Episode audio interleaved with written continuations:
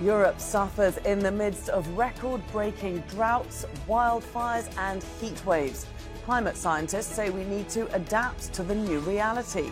How do we prepare our cities and change our behaviours to cope with extreme weather patterns? This is Inside Story.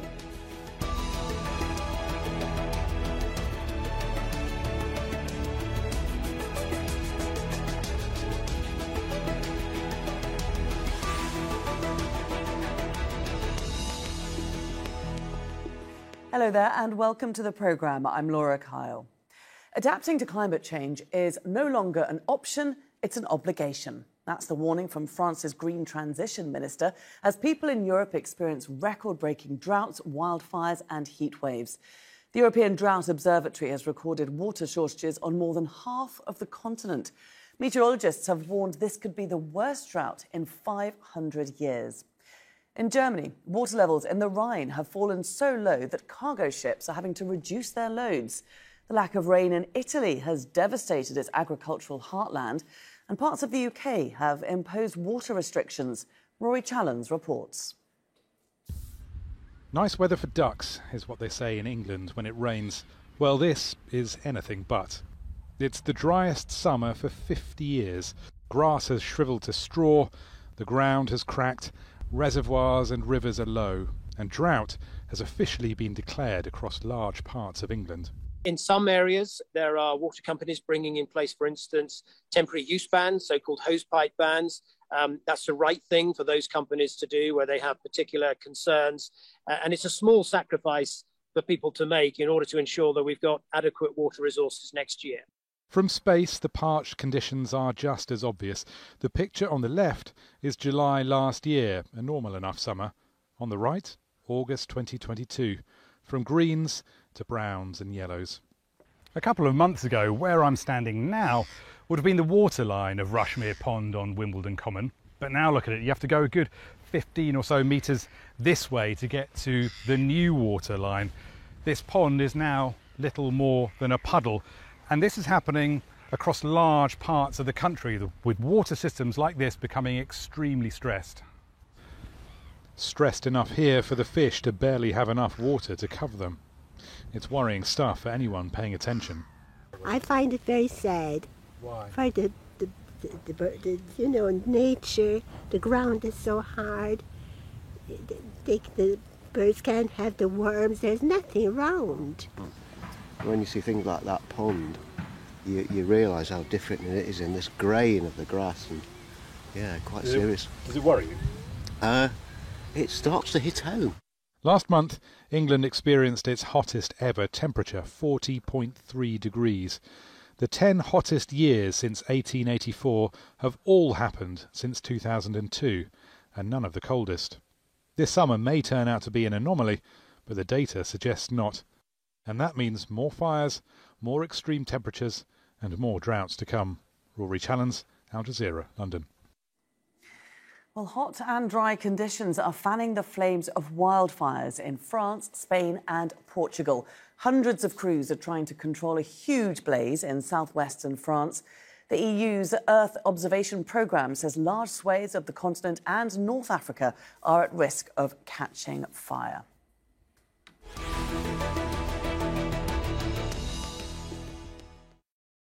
Well, let's now bring in our guests, all of them joining us from London today. We have Giulio Boccaletti, a visiting senior fellow at the Euro Mediterranean Centre on Climate Change. Clare Farrell is the co founder of Extinction Rebellion. That's a movement that advocates for action on climate change. And Ilan Kelman, a professor of disasters and health at University College London. A very warm welcome to all of you. Uh, Giulio, there have been warnings about climate change for decades, and yet would it be fair to say that somehow we've been caught off guard by this extreme weather in Europe? Yes, well, great to be here with you. Uh, yes, it's true. We've known uh, that uh, things like this would happen since uh, probably the late 70s. That was the first time we had a report telling us that the climate system would change.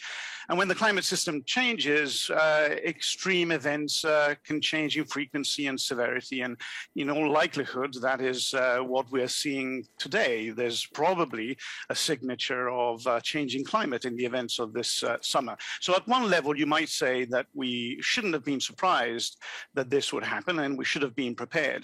Uh, but the reality is that there are two things going on. One is the climate system is changing, but the other thing that we're seeing is the failure of the institutions and infrastructure that we've set in place over the last hundred years to deal with the variability uh, of the climate system. Uh, you know, drought is a natural phenomenon, but scarcity, that's, uh, that requires us making some mistakes. And I think what's become evident this summer is that the infrastructure that we have and the institutions that we use to manage our resources are simply no longer fit for purpose. If this uh, anomaly is the normality of 2040 or 2050, uh, then we have to really change things. Mm. And we'll certainly get into ways that we need to adapt later in discussion. Ilan, first of all, uh, could you just expand for us on the far reaching effects that droughts have? Because this is something that we're not that used to in Europe. As, as Giulio says, you know, our systems aren't set up for these kinds of extreme weather. Can you just explain to us what a drought is, what it does, beyond giving you a brown lawn in your back garden? Drought is, in effect, lack of water, not enough water. But it's not just about rainfall or, in other places, snowmelt. It's also about the amount of water that we are using, or in fact, overusing. So we've known for decades that droughts happen. That's always the case regarding rainfall variations. We've not set up our water systems and our water management systems to be able to appropriately deal with these variations. We have more people. We're using more water. A lot of the pipes are old in the UK, and so they are leaking. This means that drought in itself is quite difficult to understand, given that, yes, absolutely, the changing rainfall makes a huge difference, as does the heat, because that means that more is evaporating. When it comes to actual water use or overuse, then we very much need to look to ourselves directly to ensure that we don't cause, create a drought, an absence of water, no matter what the rainfall is or is not doing. And if we do, Ilan, what's going to happen? We're already seeing um, farmers saying that their yields are going to be down. We're seeing transportation problems in rivers, shortage of power supplies. Can you just expand to us what, what it actually means to be in a state of drought? So this is a challenge. It is going to result in less electricity. It could be rolling blackouts. It could be less supply available. If we turn out to a situation where we cannot use the normal river systems that we use to bring to move food around, then there could be food shortages and supply shortages. It also means that we have to recognize uh, that when we do need to drink a lot in the heating and humidity, we're continuing to use water, and it is absolutely devastating for the farmers who are being hit in so many other ways. They are the ones feeding us. And so it's not just about transporting food, it's also about ensuring that we can grow the food.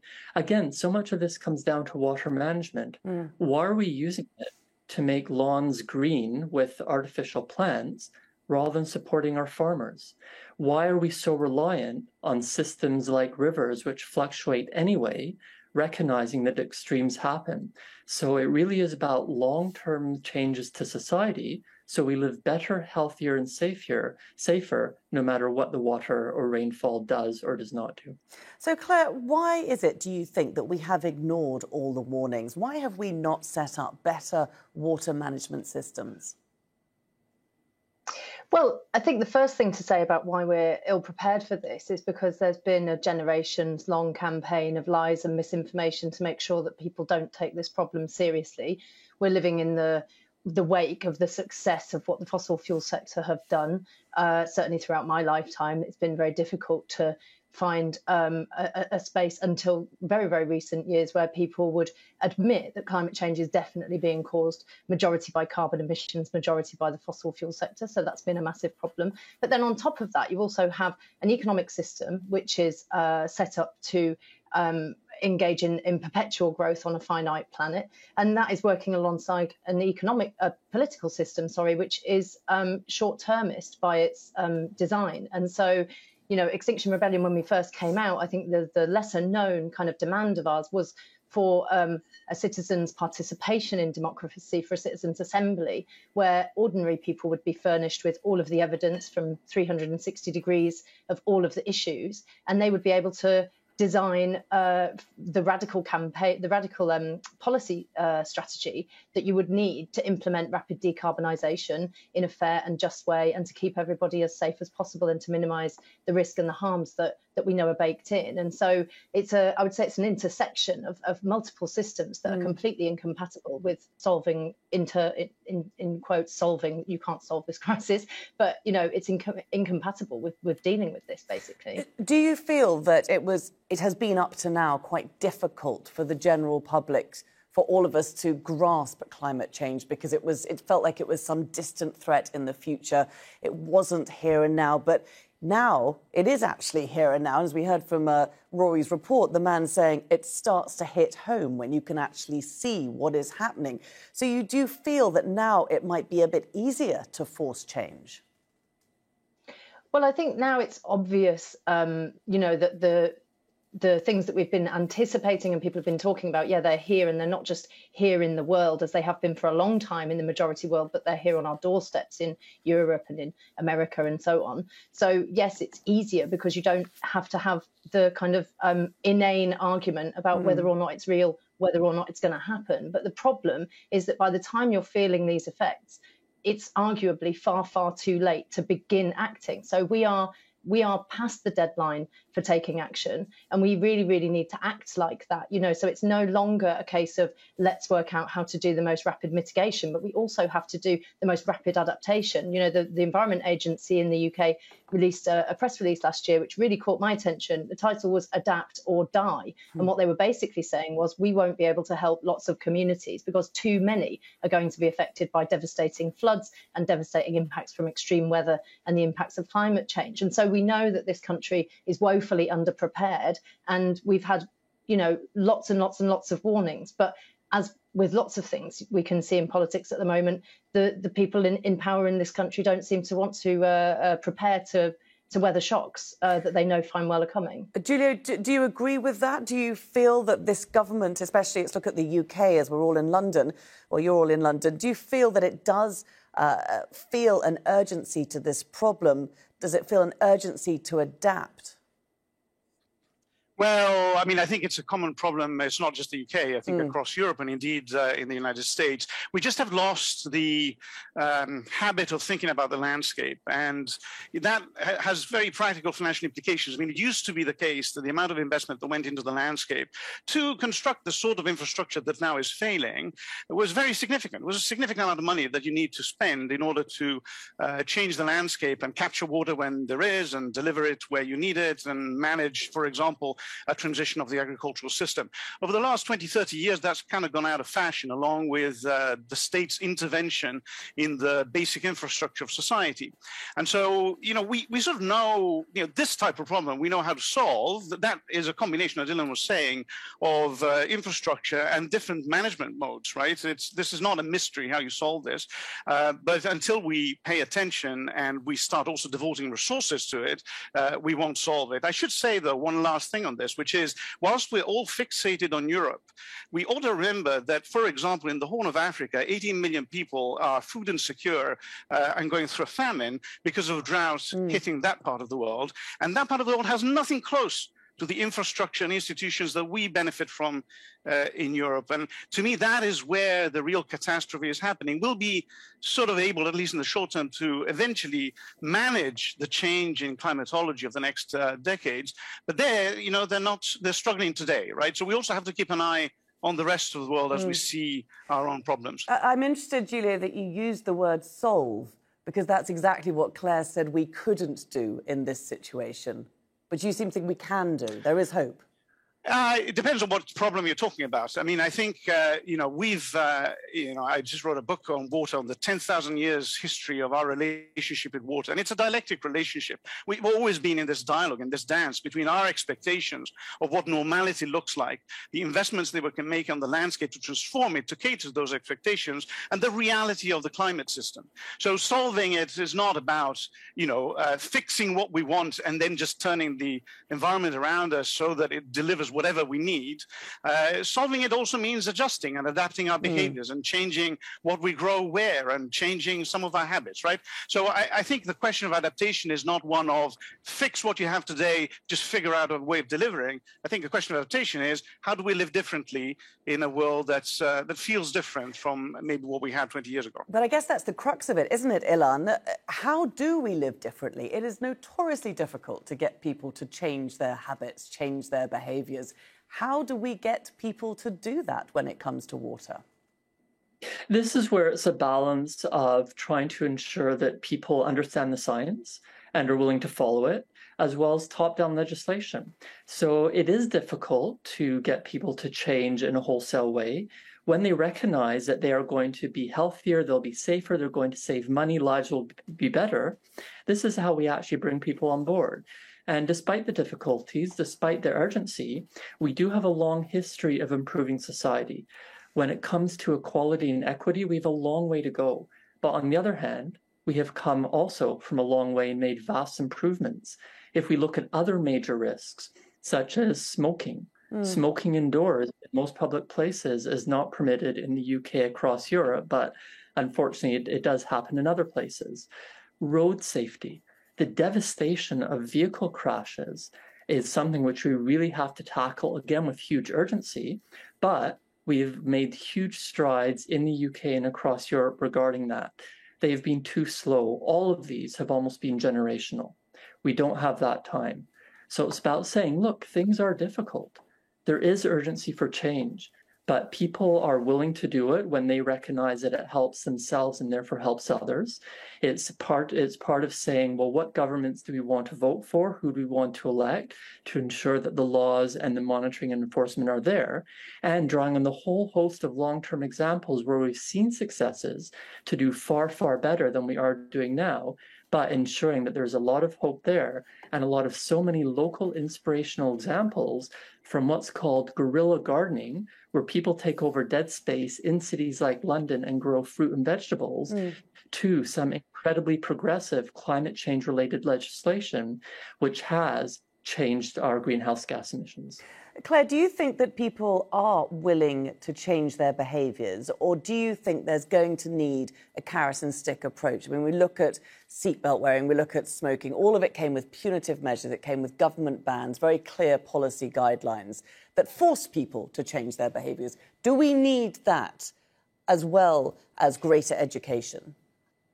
Well, you probably at this point need both and um, and an enormous amount more creativity because as I say, we're, we're so far down the road. But we mm. did hmm. see in COVID, for example, what people were willing to do when it came to supporting people in their local community when they realised that the you know people needed to to pull together. And you can see in lots of scenarios that certain people in our in our sort of movement landscape that like very much to to focus on the goodness of people's responses to disasters and to and to social difficulties rather than just solely to the sort of um, negative effects. But the thing that's completely lacking in almost every place where I can look, and definitely in this country for a long time, is a thing called leadership. You mm. need to show the public good information that they can trust. There needs to be a public information campaign so that people understand the realities of what's actually happening with climate change. And then, for example, whilst you're having a conversation about the problems farmers are facing with their with their um, water supplies and not being able to irrigate crops, well, it would be really useful then to talk about the emissions of farming, the transition that's needed in agriculture, the part that plays in making the world hotter. And so all of these conversations you could see in the public space, they could be tied around in a in a in a much more useful way so that the public can join all the dots and understand mm. where where are the impacts coming from and what do we need to change and how do we need to change it and how quickly do we need to change it. But the problem that we've got here and probably in lots of other parts of the world as well is this total deterioration of trust in politics. And i think this recent administration in this country has absolutely denigrated public and political life. And so that's a massive problem because where we need leadership, we don't just not have it, but we also don't have the trust in the systems that are supposed to provide it. So even if someone shows up and shows good leadership, the public are now going to be very suspicious. Well, should we trust them? Are they like the last person? You know, are they telling us the truth about this issue? And do they even understand it? You know, lots of British MPs don't even understand climate change really. I've spoken to some of them. I know people who've had in depth conversations, mm. and there is no mandatory requirement for the okay. people who are leading this country Giulio, to actually understand the problems. Giulio, do you agree with that? Do you agree that we are facing a lack of leadership when we need it most? And if so, where does that come from? I'm looking uh, particularly at Athens, which has just uh, designated Europe's first chief heat officer, a woman who's very inspirational and is focused purely on adapting the city to rising temperatures. That's the kind of leadership I assume that uh, Clare might be talking about. We don't see any of that in the UK and much of Europe. Where does it come from? How do you get it?